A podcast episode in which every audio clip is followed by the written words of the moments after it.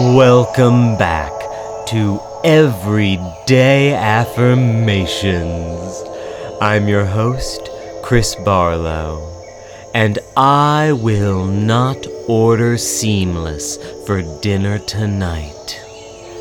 I will not order seamless for dinner tonight. I have a refrigerator full of food. Food that I've already paid for. And I'm pretty sure that chicken isn't going to keep.